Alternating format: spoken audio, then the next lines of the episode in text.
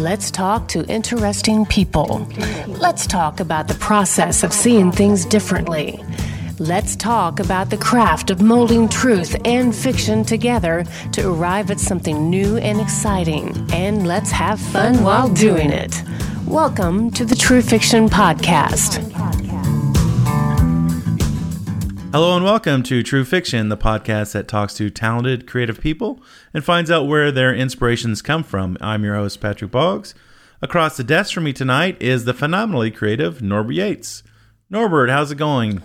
I'm enjoying the fall weather coming in. I'm not enjoying the allergies. No, fall is here, even if briefly, but it, it is here. So, our guest tonight probably doesn't get a break from fall or uh, summer. Uh, I don't know. We'll talk about that.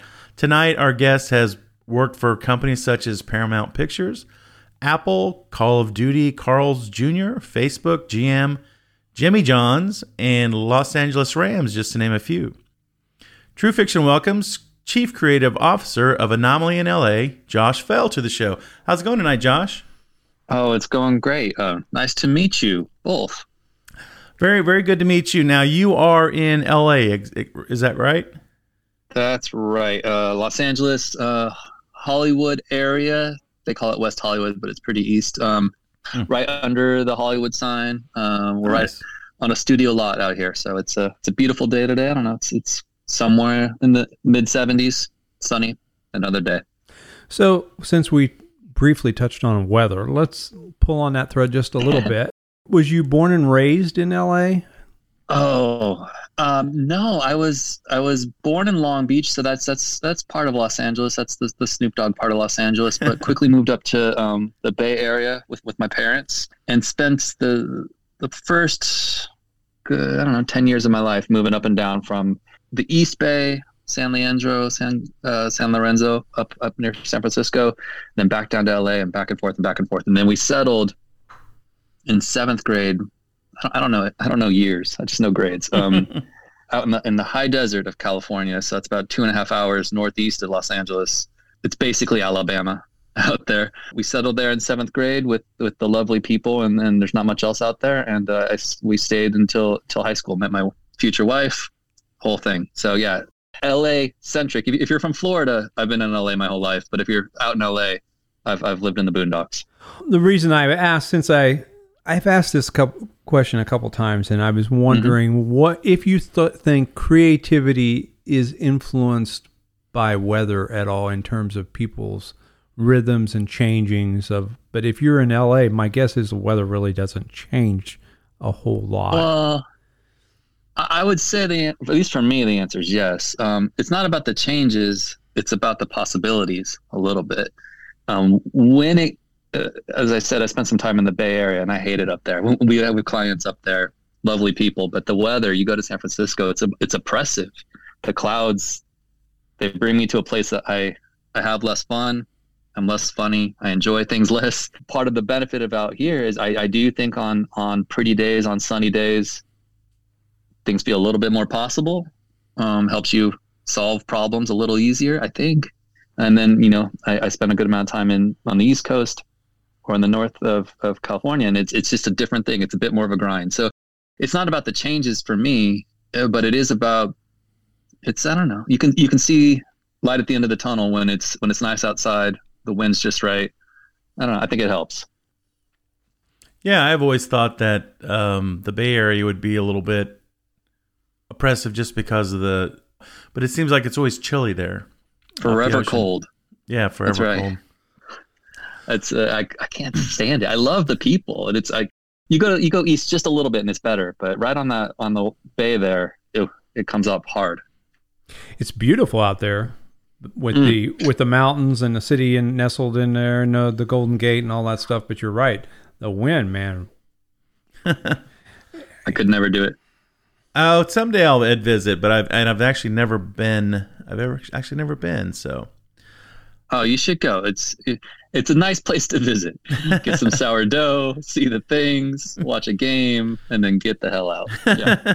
Sounds good. What's your background, Josh? Did you always do advertising or uh, design, or how how'd that go? Yeah, um, in the in the industry itself, so I'm a, I'm a writer by trade, a copywriter back here, and then now I now I get to run a place, which is pretty pretty insane for me, frankly. I no, I came out of school. I went to school as a I was a marketing major.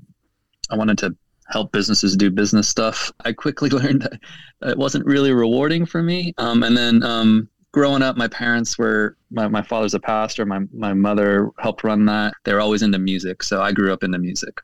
So somewhere around high school, I decided to start writing songs, and I and I was in a bunch of very terrible bands for a very long time. But I loved the process of writing music and, and covering a page with what at the time were probably overwrought, angsty lyrics, but like, you know, trying to express myself, covering a page, circling what worked, scratching out what didn't work. And, and that was really rewarding for me. So when I got I graduated school, became a marketer. I was working for Wells Fargo Banks, helping open home equity line of credit in uh, North Dakota and out of wow. LA. And the the idea that I could write things for a living, I started writing things for some of the other people at the agency. I was in uh, an agency called DDB in Los Angeles, lovely place. But some of the other people didn't want to do what they their job was and say, "Hey, kid, you want to help me?" And I was like, "Yeah, I'll, I'll help you. I'll do anything other than file some papers because I felt like that's what I was doing all day." And so I started writing, and it was like, "Oh, yeah, this is it. This is the same process for me as writing those terrible songs." Is trying to write a headline, is trying to write a script, is trying to write a radio ad, and then became TV and became all the rest of it it's, it's the same process as writing a song in you know in a notebook in in junior high so that yeah I, I, I didn't know the advertising was going to be it at least on the on the creative side but it became a place where you could get in there solve a different problem every day and then people with obscenely large budgets would give you money to go work with the best directors and cinematographers and you know in the world and and create some stuff that I'm really proud of. So I kind of stumbled into it maybe dusted all the way, maybe. As you think about writing and as, as you apply it to what you're doing now, do you think in a certain priority? For example, do you think when you're writing songs, I'm not a musician, but you know, I me neither. when you when you think about writing lyrics, do you think about the lyrics first, or do you think of something more melodic as mm. you're as you're creating things? What comes first, or does it just one thing, or is it both, or how does that work? For me, I mean, I don't know. Uh, there's there's probably a more talented person you can ask on the musical front, but for me, when I'm writing, I, I think about the feeling I want someone to have, and I want to try to manipulate them to feeling the feeling I want them to have. The whole thing's about control, I guess, probably. But and then I'm nothing if not melodramatic, and I love big feelings. I'm not, I don't do a lot of like clever stuff. I, my favorite stuff to do is stuff that's going to make you laugh a lot or cry a lot or get scared a lot or something a lot, you know, on the edges of reaction. And so um, that's kind of where I start. Like, what makes me feel something big? Ooh, okay. I want to run towards that feeling. And then I, I want to write it and rewrite it and rewrite it and rewrite it until I think I'm as efficient with that feeling as possible. So it's sometimes you fall in love with the words, but my favorite things to write, I, I do a lot of character stuff. I like, you know, for, for various companies. I've created all sorts of characters over the years. And that's just like embodying a person who makes me feel a certain way. And then I talk into my phone until I find their voice and just write, write, write. Say vo- find his find their voice. What do you mean? Uh, on the character front, so I, have man over the years, I did for for a long amount of time. I, I I've worked in video games, which is an amazing space because at least on the creative side, when you know if you write something it's going to be in a piece of marketing or a piece of content for for a video game or a video game company or the PlayStation or the Call of Duty, the people who are going to watch it, read it, hear it are really going to react to what you put in front of them. And if it's good, they're going to let you know and you're going to feel like a king. And if it's bad, they're going to let you know and you're, you're going to feel the opposite. You're, they're going to, they're not going to pull the punch. Along that journey, I started, uh, sort of stumbled into creating, like I said, some characters. So we had this guy for for PlayStation years ago. His name was Kevin Butler. He's played by this amazing improv actor named Jerry Lambert, who was the, the vice president of various fake jobs we gave him at PlayStation. And and when I say find the voice, it's like you, you kind of realize, oh, this guy's like a slimy car salesman, but also maybe is an idiot or maybe he's the smartest person in the world, and we can't tell which one he is today. And so you kind of stumble your way into it, and then more charactery things. We we the one that comes to mind is currently we're working uh, with our friends at Jimmy John's who have delicious sandwiches. We we sold them on this idea of what if you had a spokesperson who who hated you, who your very existence ruins his life and drives him crazy. And his, his name's uh, Tony Bolonovich. He's played by Brad Garrett from Everybody Loves Raymond and all that, who's amazing. And that was just like, okay, how how does this guy who came up of under the the sandwich underworld? It's like you know, it's Scarface meets The Sopranos meets Sandwich, and that's where we started. And then you just talk and talk and talk into my like I, I write in my phone all the time. That's how I don't have time to use my fingers anymore. It's just like so I verbalize it all. As you hear, I just I ramble my way through verbalizations until I'm like, oh, I like the way he said that. And it's you just put on the character and you talk like him or her, you know, and, until you find a thing that feels unique. And then for us, it helps sell sell a product and stuff. Them, but more than anything, it's like, oh, I, I don't know. I got I got to play act as these people for a little bit in the writing process. I don't know if that made any sense, but the voice is like, how might they say the same line? Everyone needs to say, our sandwiches have fresh turkey. Everyone has to say that. But this guy might say it a little differently. He might be really, really mad that Jimmy John's, Jimmy's John's sandwiches have turkey. You see these, he would get angry. He might curse. He like, okay, let's write that part of it. At least it makes myself giggle. I went to your site and I watched those, and I wasn't sure if I, I had missed them, but they are seriously some of the funniest things I've seen in a long. And I love how he says Jimmy's John's. You know Yeah. that the, his whole phrasing, and of course Brad Garrett's a genius. So Yes, you got the exact right person for the job. I that that whole I I seen two of the um the the the bits for that, and and I just loved it. So is that that's like new coming out? So it, it began, it's been about a year and a half. Jimmy John's Oh. is funny that depending on where you are in the country, I'm, not, I'm not sure where you are. um, Midwest.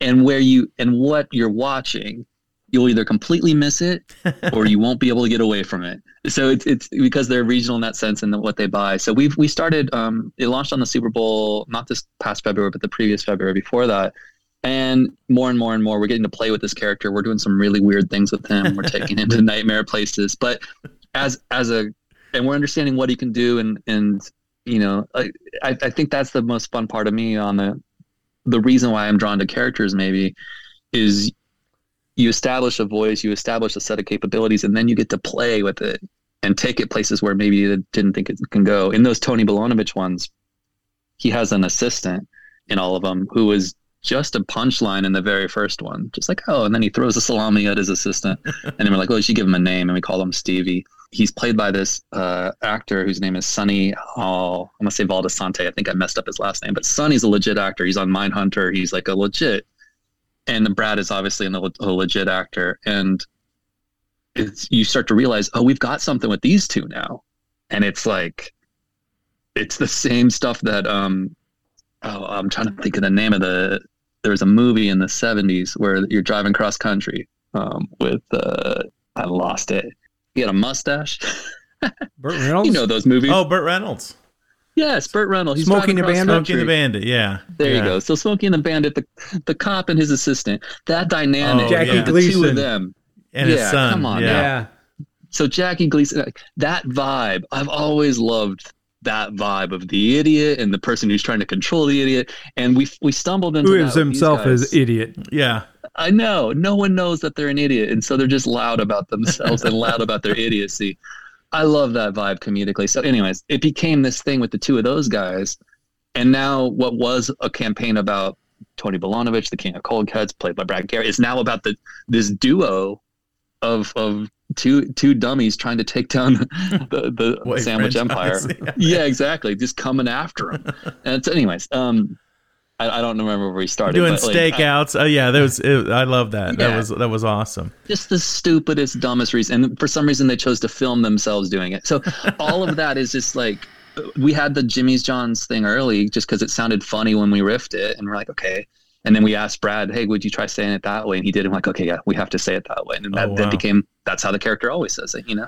We've talked to some people that like have been in uh, that worked in writers' rooms, and Mm. and that they're you know they they talk about how you're just you know shooting out these ideas. Is I I'd, I'd never really thought about that, but is it is it something that you guys is that how your your creative sessions go, or is that basically okay? Now we have the idea, now we go ahead and riff and and, and throw ideas out. We like to the way we work out here. So I run, I run a place called Anomaly, um, or they're in the creative department of Anomaly in Los Angeles, and um, been here coming up on four years. We often use the writers' room analogy as a way we are trying to approach it. It's it's fitting because, like I said, we're we're on the studio lot in in Hollywood. Right below us is a building that's called the Writers' Room, which was Charlie Chaplin's Writers' Room in wow. the 30s. So we're, we're on we're on the set that um, where United Artists began and all that. That's that's the lot we're on. It's it's kind of a, an amazing place to roam around. But we like to use that analogy, which is someone will come into the room with an idea of like again back to Jimmy John's or we've done things or all sorts of brands, and Uber Eats and you know Expedia and everybody else. And rarely, I don't love someone walking into the room to pitch a thing and like a thumbs up or a thumbs down, and then on to the next one. I like to chase things. I like when we chase things. And we'll build on it and we'll be like, ooh, what if that could? And then inevitably it gets worse. But somewhere along that journey, you stumble on something like, oh, that's different. And I think you built a little different thing. So that's that's kind of how I was raised up was to chase what it could be even if it starts off shitty. Sorry, I don't know if we're supposed to curse. Even yeah, if it, it starts off bad. Yeah. Okay. Even if it starts off there, chase it because who knows? Who knows what you'll find? And in that process, for me, is the fun. The thing that ends up on the air, on a on the web, on someone's phone, on on I, I, there's just so so little of that you can actually control.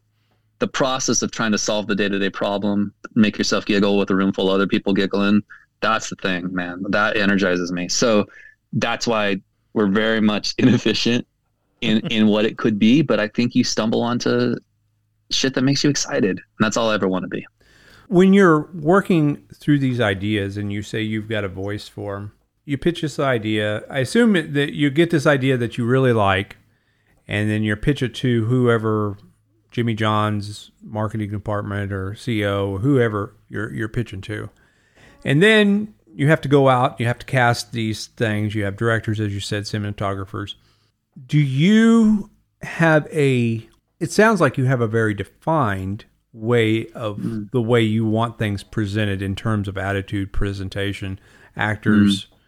What happens when you're working? Because, I, I, you know, anytime you work with somebody else, and especially if they have their own talent, they're going to see things in a different viewpoint and they're going to have a little bit different take or it's going to happen often. How do you deal with that? Is that something that you welcome, or is that something because you've already, as you said, you've you've went through this process that you really enjoy in terms of creating it in house, and then you know you go through the rest of the stages.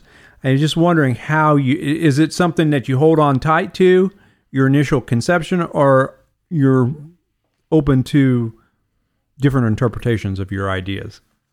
Yeah, I, I get that question. Um, I think it's a choice whether you want to be happy in life or unhappy in life. Um, there's a lot of people in the industry who hold on tight to their beautiful piece of artistic whatever and are delightfully miserable for it and and frankly appreciate their own misery. And I was definitely that for a long time. I've found that there's a there's a real good chance that the thing that I'm certain about is not the best thing, despite my certainty.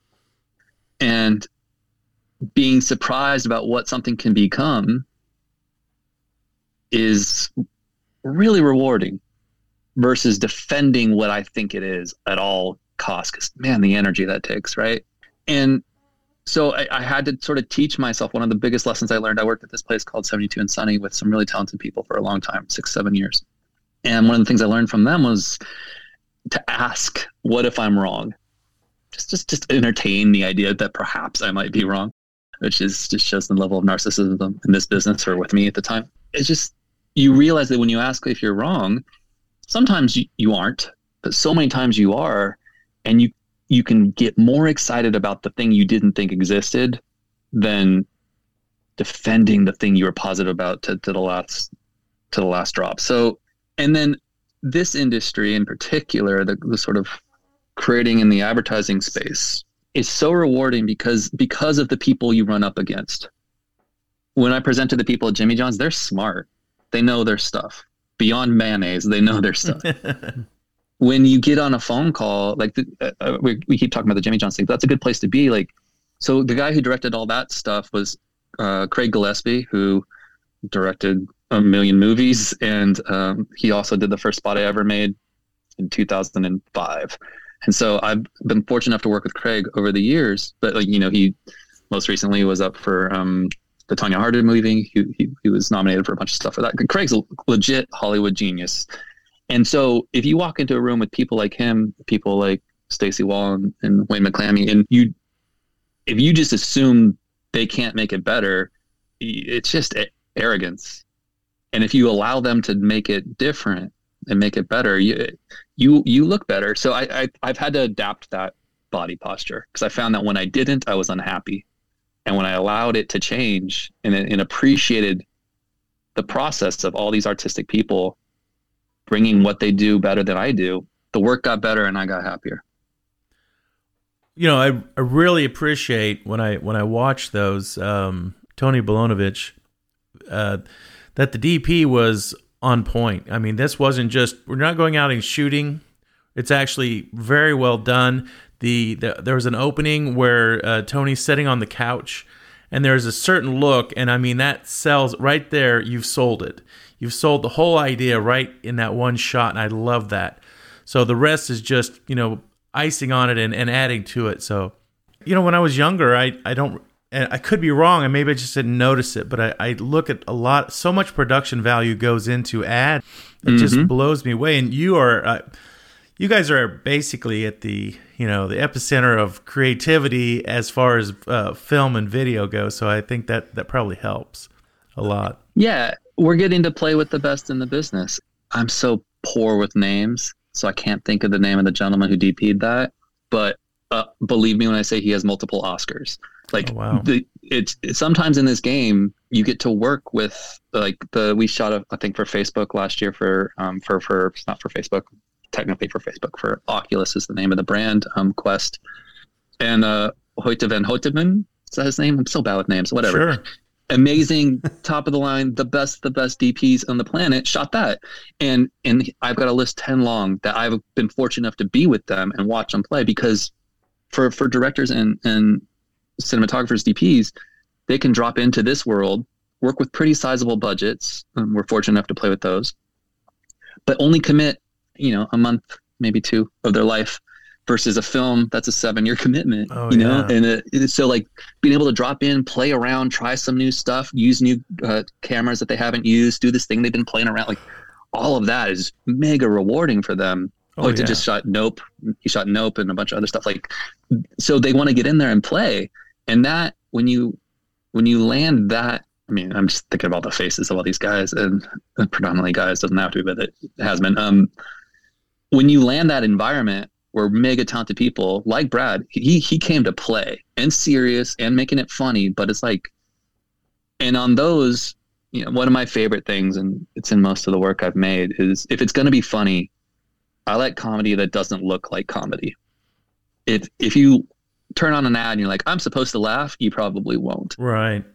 The laugh track approach. It, yeah. Yeah, exactly right. Like I'm, you know, uh, you can go back and watch some, you know, multicam sitcoms and be like, I know some really talented people and really good writers and wrote all those jokes, but I can't find a way to laugh because I just know I'm supposed to and I'm out.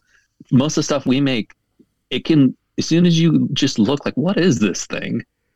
And then the joke hits, you're like, oh, that's funnier. And so that's part of that is like, let's just take this seriously, even if it's the most ridiculous idea of some sort of sandwich mafia and he's mad, he's on a takedown, and we're doing some legit Looney Tunes jokes. What if you treated that like Scarface? What would that right. look like? How would that feel? You know? Let me ask you this is something I've heard a lot of people say. When you say, I've worked with geniuses, I understand what it is mm. when you talk about a DP because you. Yeah you know, it's obvious the visuals, the way it's composed. But when you're working with a director who you consider a direct uh, genius, you worked with others, mm-hmm. I'm sure that are solid or good or very good or whatever, and then you have this elite, what you would consider genius. What's the yeah. difference between the genius? Is it the little? Is it little observational things? Is it something big? What has been your experience? It's a good question. The the the face and name that comes to mind, I've been fortunate to work with a lot of really amazing directors, is Jim Mangold, James Mangold, who has directed 310 to Yuma and Walk the Line and all the Wolverine movies and um, Logan. Uh, yeah, on, Logan. Logan and on and on and on. And Jim's been doing it in this business for a really long time. Back in the day, he wrote uh, Oliver and Company for Disney and then oh, wow. got fired.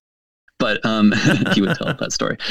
An amazing guy. And what's the difference on the best directors, the genius directors, some of them are just visionary, but so much of it is orchestration that they can take the sheet music of every department and orchestrate them all so they're getting the absolute best out of the prop guy, out of the DP, out of the art directors, out of the set designers, all the all of it, all the way through the edit, all the way through the sound design, all the way and they're orchestrating it all. So they're touching it all, but you don't you don't feel the touch. You just see the talent of the individuals that they've collected because they From know they're more trusted. of a lead, leadership qualities. Then is that what it's a thinking? leadership and it's and it's and it's manipulation and it's it's about knowing when to ask and when to push. So it's like it's just it's it's human general shit done in in service of the arts. And and I bring up Jim because he I don't know if this story is interesting to you. I'll just tell it and you can cut it out. But um, we we were uh, we were shooting a, a, spot for Call of Duty that he directed. About four kids go to Vegas and, and, the world blows up. And when you do those spots, they're very expensive. They're five, six, seven million dollars. There's a lot of money involved. Um, and with it comes legit Hollywood effects. And there was, you know, live fire and big explosions and on-set mortar bombs and all the stuff that you get um, when you when you throw that kind of money around to capture a certain feeling. And I was a I was a youngster, and I, I was big from my britches a little bit, and I and I had a good relationship with him, and I had a good relationship with the talent, and I went up there and delivered a note to the talent, like, hey, when you when you do this next little bit, doesn't really matter what, give this look or something, and and Jim uh, yelled at me loudly, and and yelled at the whole set in a way that I really respected, which is to say, he said. Um, this is a pyramid. And so everything has to go through the guy at the top. And if it, because if it doesn't, then chaos happens. And for him, it wasn't about ego. It was about the guy I was talking to literally had a live shotgun. And we saw some of the stuff in the last year of what can happen when, you know, it's blanks, but Absolutely. when that can go poorly. And he was just like, all of it works because it goes through one path. And, and the genius directors that I've seen are able to give the talent that follows them the space to be themselves, but also shape them to get the best version of themselves. So they orchestrate the whole thing. It's the it's the director of the symphony, the or you know the conductor of a symphony, versus uh, you could have a hundred talented musicians, but if the conductor's not shaping them, then it's a mess. So I, I think that's the difference, and it's so there's a lot of selflessness in the best of them. Oh, very good. You've kind of uh, alluded to this a little bit, but uh, can you tell us about the Charles or Carl Senior Ed, because I, I think that one we do get to see every now and then, and uh, I think it's very original. I really like it. Yeah, that's one of my favorites. So that was I was at a, a working for a place called 72 and Sunny at the time. They had had Carl's Jr. for a very long time and had done a number of controversial um, pieces of content um, involving young women in small bikinis exactly. and eating sloppy yeah. sloppy burgers. and uh, I didn't work on any of that, and I, I'm not here to judge any of those people, but I didn't love it. And and so but I knew the people who did it and they worked really hard on that. And it's just like, but when I got the opportunity, I was like, I want to do something completely different. And we stumbled across the stupidest of ideas that maybe the reason they've made all these, you know, in the in the rebrand of it all, these sort of juvenile ads, was because it was Carl's Jr. who was being rung by Carl Jr. who and and then Daddy comes back and Carl Sr. enters into the fray, and that was the idea. And, and I it was one of the few times you guys have probably had this, but like sometimes that was the idea. And I was like, oh, that could be the idea. And over a weekend, I wrote 12 things. And, and a couple of those are kind of word for word what made the screen. And that's rare, but you just kind of sort of like, again, when I talk about finding the voice, you could feel it and like, oh, he would say this there.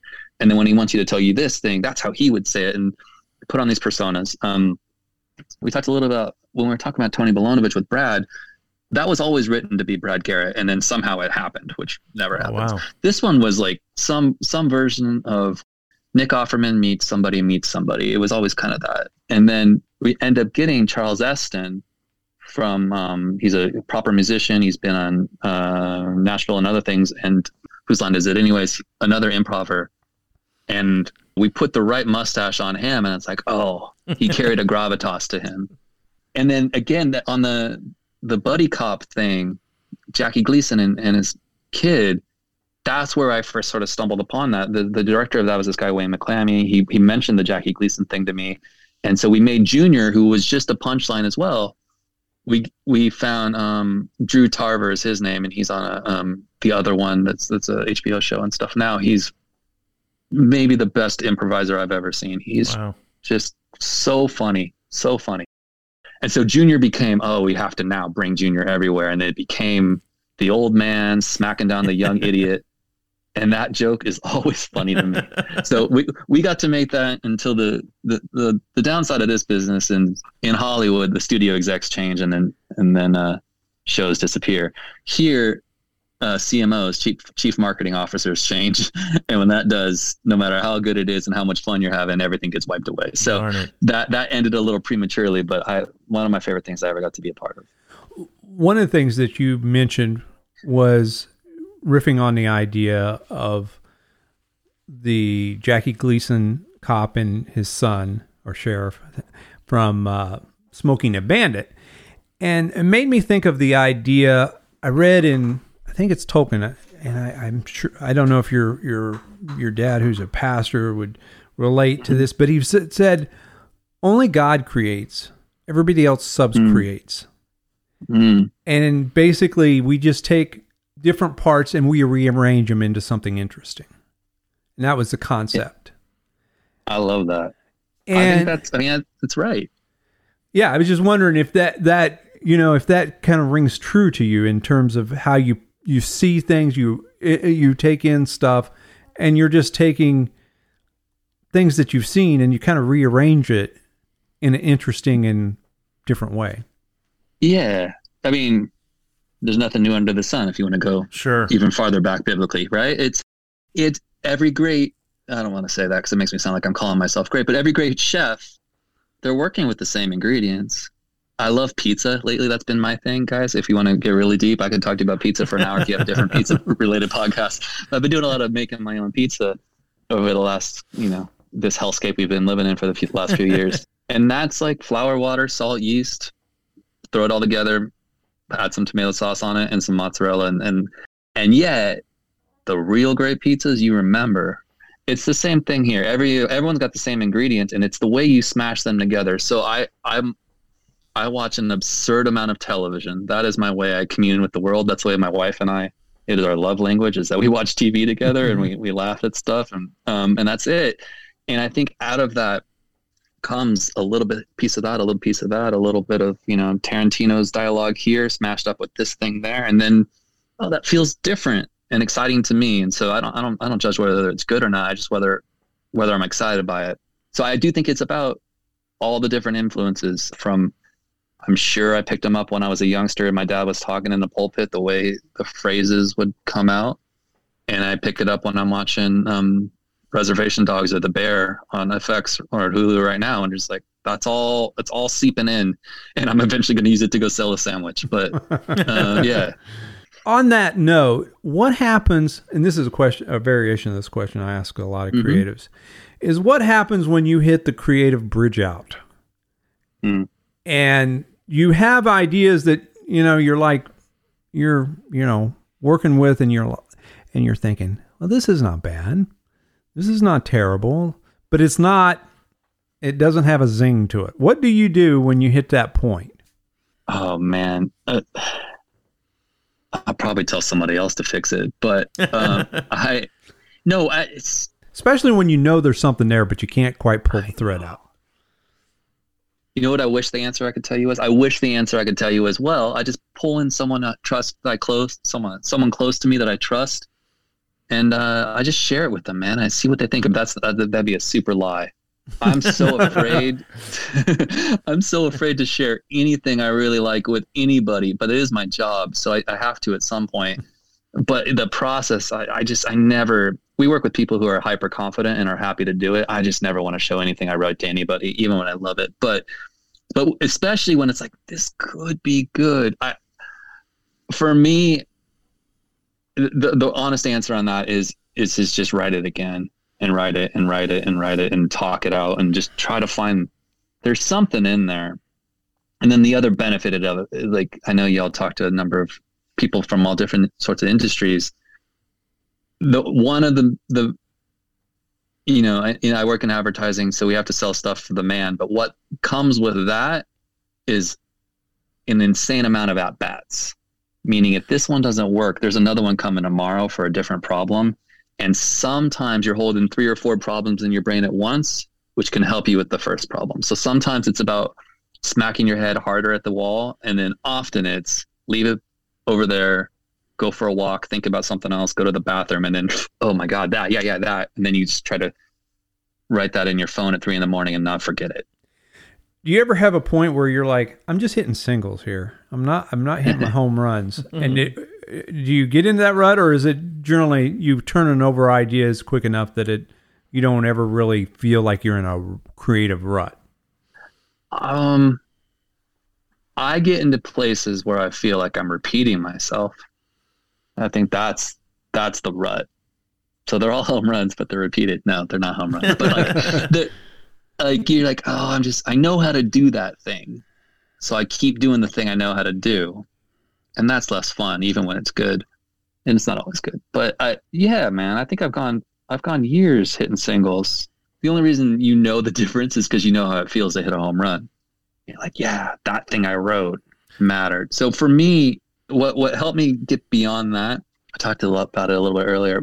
The very beginning of my story was I was an account guy. A lot of really giving people um, gave me opportunities, including this. There's a gentleman named Steve Peckingham was his name, and he told me enjoy the process. I'm not sure he he, he enjoyed it very much at the time, but that was his lesson to to the young whippersnapper at his, at his heels, being like, "How do you do this, man?" Because he's just so talented. Um, He's like, enjoy it, man. Enjoy.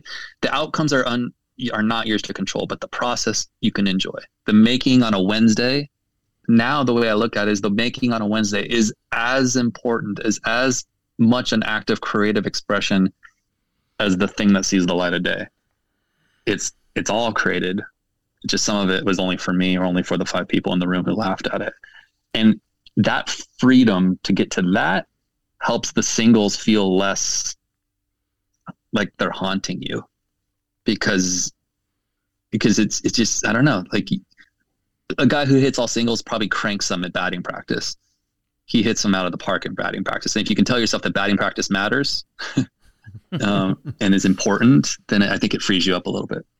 Yeah, there's a lot of talk about how many how many baskets Jordan missed, and would he be yeah. Jordan without that? You know, actually, so absolutely. That's right. That's right. Hey, what do you do? I know you're a creative, and and I know you're in a creative field, so I don't know how you feel about this, but I mean, like I have to do some, you know, creative work on my on the side to kind of fulfill me. Do you do anything? Do you do anything on the side uh, that f- fulfills a creative urge for you? Haikus, anything? No, man. Uh, like I said, I, I, I used I used to be a musician. I, I couldn't write a haiku if I tried. they, just, they sound so fake when I do it. Um, and now I have kids, and maybe that's just the life cycle of it all. I've got an eight-year-old and a four-year-old. Last last night I was playing. Uh, I don't even know what these games are, but whatever. I was playing. I was the the little cakey guy, and she was the meerkat, and the, with the four-year-old, and oh, um, sure. we played that for hours, and like that's that's a that's a god damn is it tiring? So like i think it's it's its own outlet in a way. And like i said i watch tv with my wife. But um no i the there was a joke on friends. This is i don't know why this stuck with me. I haven't seen this in 20 years. Years ago where she was she and rachel was dating a guy who i think was a woman's doctor gynecologist. I don't know what it is.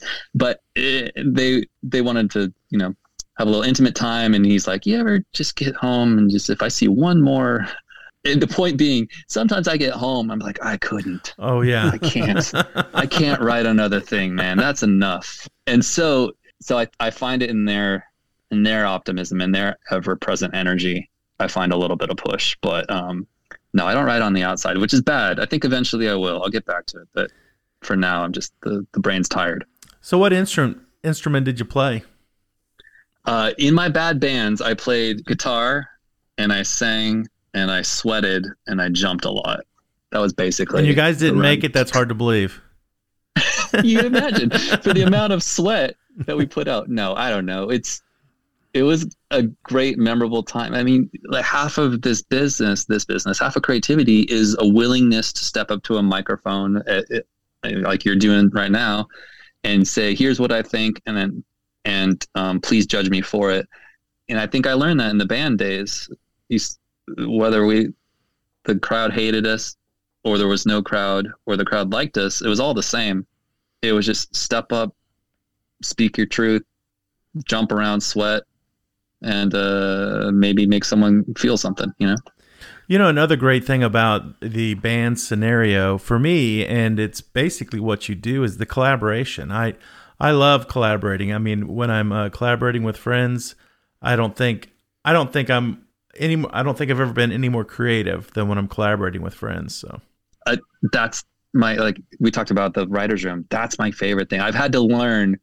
I, I rarely write now with fingers on keyboards. I write through people. Like, hey, have you tried maybe trying it like that? And what do you think about that? And like, you riff back and forth and go, I don't know, take that and do with it. And half the time, the really talented ones are like, they're like, oh, thanks, boss, I appreciate it. And then they tell me to fuck off, and and that's okay. they just reject it because they they have something they're trying to do. But if you can implant an idea in their head and then watch it grow the way they would answer it versus the way I would do it, it's it's more rewarding in its own way. So that collaborative process of going back and forth and I thought writing was Salinger in a cabin. And I think what it actually is is is the, the Stones or the Pearl Jam or whoever. It's just people on a stage, you know? Absolutely. I think I got one more question for you. Yeah. Hopefully we have a, another session maybe down the line. But happy to. I, I assume that you're helping selling your ideas to the client, right? Yes. So if you, we if we think of our ideas is you know you got your singles packaged in one size box and then your doubles and your triples and your home runs and your grand slams in different size when you're pitching ideas you know it's always fascinating you know even i'm sure at even at your level because my wife works at a marketing company at a high up level, so I know oh. sort of those kind of personalities. Yeah.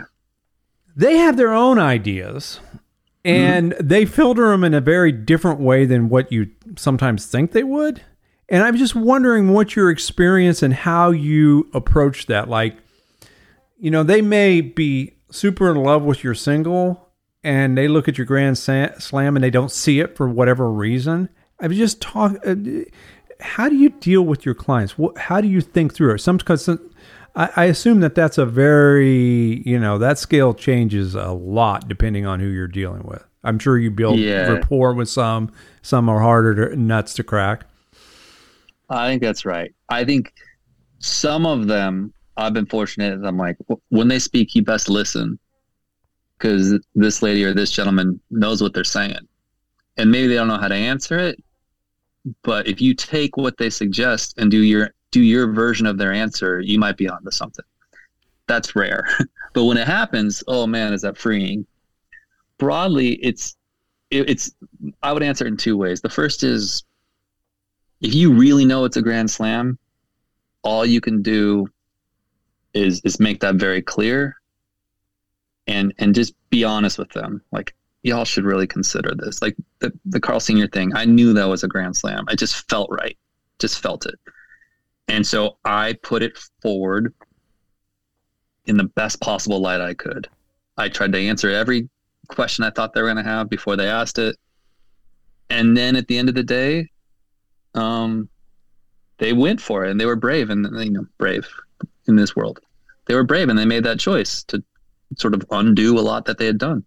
Um, but that again, not it's not always the case. And and so the the other you can control what you can control. I just you have to do that. You have to believe that you've put it all out there. You've you've presented the best version of the thing you're excited about in a way we often say, how do I get them excited about what I want them excited about.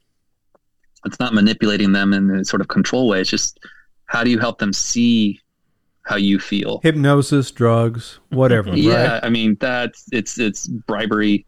I mean anything really. but the other thing, honestly, in that is if you can establish a relationship with anybody in power, be it CMO, studio exec, whoever, that when they give a suggestion, you're not going to roll your eyes like an asshole and just be like, okay, cool, appreciate it, bro, and then flush it. My my thing is, I'll try it all. I don't know if I could predict creativity. I'd, uh, you know, no one can. I'll try it. The best version of it I can possibly make. I will try the thing you suggest, and I'm also going to try the thing I think it is. And then at the end of the day, I'm going to look at both of them with with no bias and go, you know what, you were right, or I was right. But when they know that that's actually true and it is, that I'll approach every suggestion as if maybe it is the answer. Then when you go, you know what, guys, we tried it. We still think. Then the ones who aren't egomaniacs will follow that will follow you on the journey. And the ones who are just going to like what they said, that will be what happens, you know? One brief follow up: Have you ever had a either home run or grand slam rejected? yeah, all the time. I mean, probably this morning. yeah. uh, yeah. I mean, we had. You, I'll, I'll make the story brief because you probably don't want to use it. But years ago, the, my my biggest moment was we had a my very second, maybe my first or second year as a, as a writer. I was on the Super Bowl and we did some stuff for AmeriQuest and it was amazing. And then they're going to come back the next year and we wrote an even better thing and we shot it with Craig Gillespie, and uh, it was called Concert. It's about a guy. Don't judge too quickly. We want was the name of the AmeriQuest campaign. It was about a guy taking his daughter to a concert and next she ends up looking like he's um, soliciting her as a prostitute. It was a little edgy for for um, the Super Bowl, but it was meant to run, and it was going to run up until a week before the Super Bowl, and it didn't run because at the time then the guy who was in charge of AmeriQuest, top, top, top, top, top guy, was up for ambassadorship to the Netherlands, I think in the, the Bush administration. I don't know. And they, he was afraid that this commercial might endanger his ambassadorship. And so it got killed. And that's just so absurd that um, 17 years later I'm still telling you the story. It's just because. well, you would like, think his donations to the party would have would have got him that ambassadorship, regardless of what he did. Exactly right. I don't think anyone's like, well, you did make a commercial, but that sometimes I loved that spot deeply, and and it just is what it is. That happened, and so that's I think that was where I got my scars on. I can't let the outcome determine my happiness. I just have to be if we're having fun with each other, and the process is good, is and we're controlling what we can control, then find happiness in there, and then uh, the rest of it is just up for I don't know the gods to decide. Have you ever had something like that? Actually, when you said that, I thought I'd seen uh, an ad like that at one point. So it got released. It didn't just get released on the Super Bowl. Oh, gotcha. Okay, so, okay. I was just wondering if you ever had something that got poo pooed, you basically shelved it, and then somebody else comes along and you go, you know, this would work for those people. Have you ever done that? um, Can you even talk about it? uh, Theoretically, yeah, hypothetically, of yeah. course. Theoretically, hypothetically, you never let a good idea die. There you go. Um, I think that's right. That's right. no, I even there was versions of Tony Vilonovich for for other opportunities in the past that would be I don't know. You fall in love with voices, and this particular voice might have might have had another round or two before it saw the light of day. But I think that's good, man. I think maybe my favorite thing I ever made. I'll be quick. Um, oh, was fine. was an ad called uh, to Michael for PlayStation, and I'm, I'm a big video game guy. This is a a film, a film. It was. It's like three minutes. It's a proper little short about stumbling upon this pub bar in the middle of a forest somewhere, and inside it's filled with 40 different gaming characters, real life versions of them from all across the PlayStation spectrum, which means we had to get 40 different developers to approve it, and I had to convince a lot of people to give up control. And then in it, they talk and they everyone's telling stories like you do at a bar, and then eventually they all start telling stories about the same person, this kid named Michael, who comes to be revealed as the, the gamer who controls them. That's the arc of it. And when it hmm. released, the people who play games felt seen and and and really lost their shit over it. And and the reason I bring it up in this conversation is from the time I wrote that to when we made it was four years. It was all for PlayStation, but it was in a pitch and then it was on a shelf and it was like just waiting for the moment. And then it's like, oh, you know what? This is the time to do that.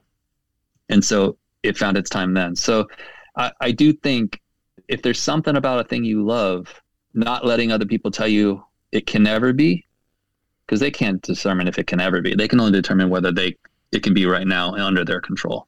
So when the old people said no and the new people came in, it's like, you know what, maybe maybe this is the time. And then you give it its best shot and see what happens.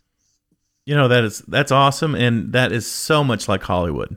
I mean, like Hollywood movies, you know? Absolutely. So that's very cool.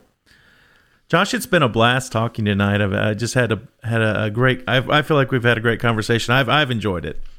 Um, uh, me too. Me too. How can uh, people find out more about you? I know people want to see the Tony Bolonovich. So uh, how it's can awesome. They... It's awesome. Oh, it's it's awesome. Yeah. How did how how can they uh, view these? Okay. Yeah, I'm at uh, at Josh Fell on Twitter and then joshfell.com on the thing on the internet. I think Anomaly probably. I work for Anomaly out of Los Angeles. I think we have a website, but I think it's it's uh, you know in process. Um, uh, so any, anything we're making out here, and again, most of the stuff on on my side at, at Josh Fell is the vast majority of the best stuff I didn't write. Other people write, and I just help shepherd. Um, so uh, come in, see what they do. It's it's it's uh, worth your time. Yeah, absolutely. And and uh, Anomalies, uh, great. You know, you I I really enjoyed going to your site. Unfortunately, I don't remember the the side, and it will actually be in our notes. So I'll have your uh, your side and the anomaly uh, side in the notes. So very good. Perfect. Hey, thanks a lot tonight. Uh, you have a great evening, and hopefully we'll talk again down the road. Sounds great. Thank you, guys. Have a good one. Thanks for hanging out with us on the True Fiction Podcast. If you like what you've heard, please visit us at Facebook. You can also leave us a review on iTunes or through your favorite podcast app. Until next time, stay true and stay creative. Hey, you're too late. Catch a ride somewhere. tried somewhere else.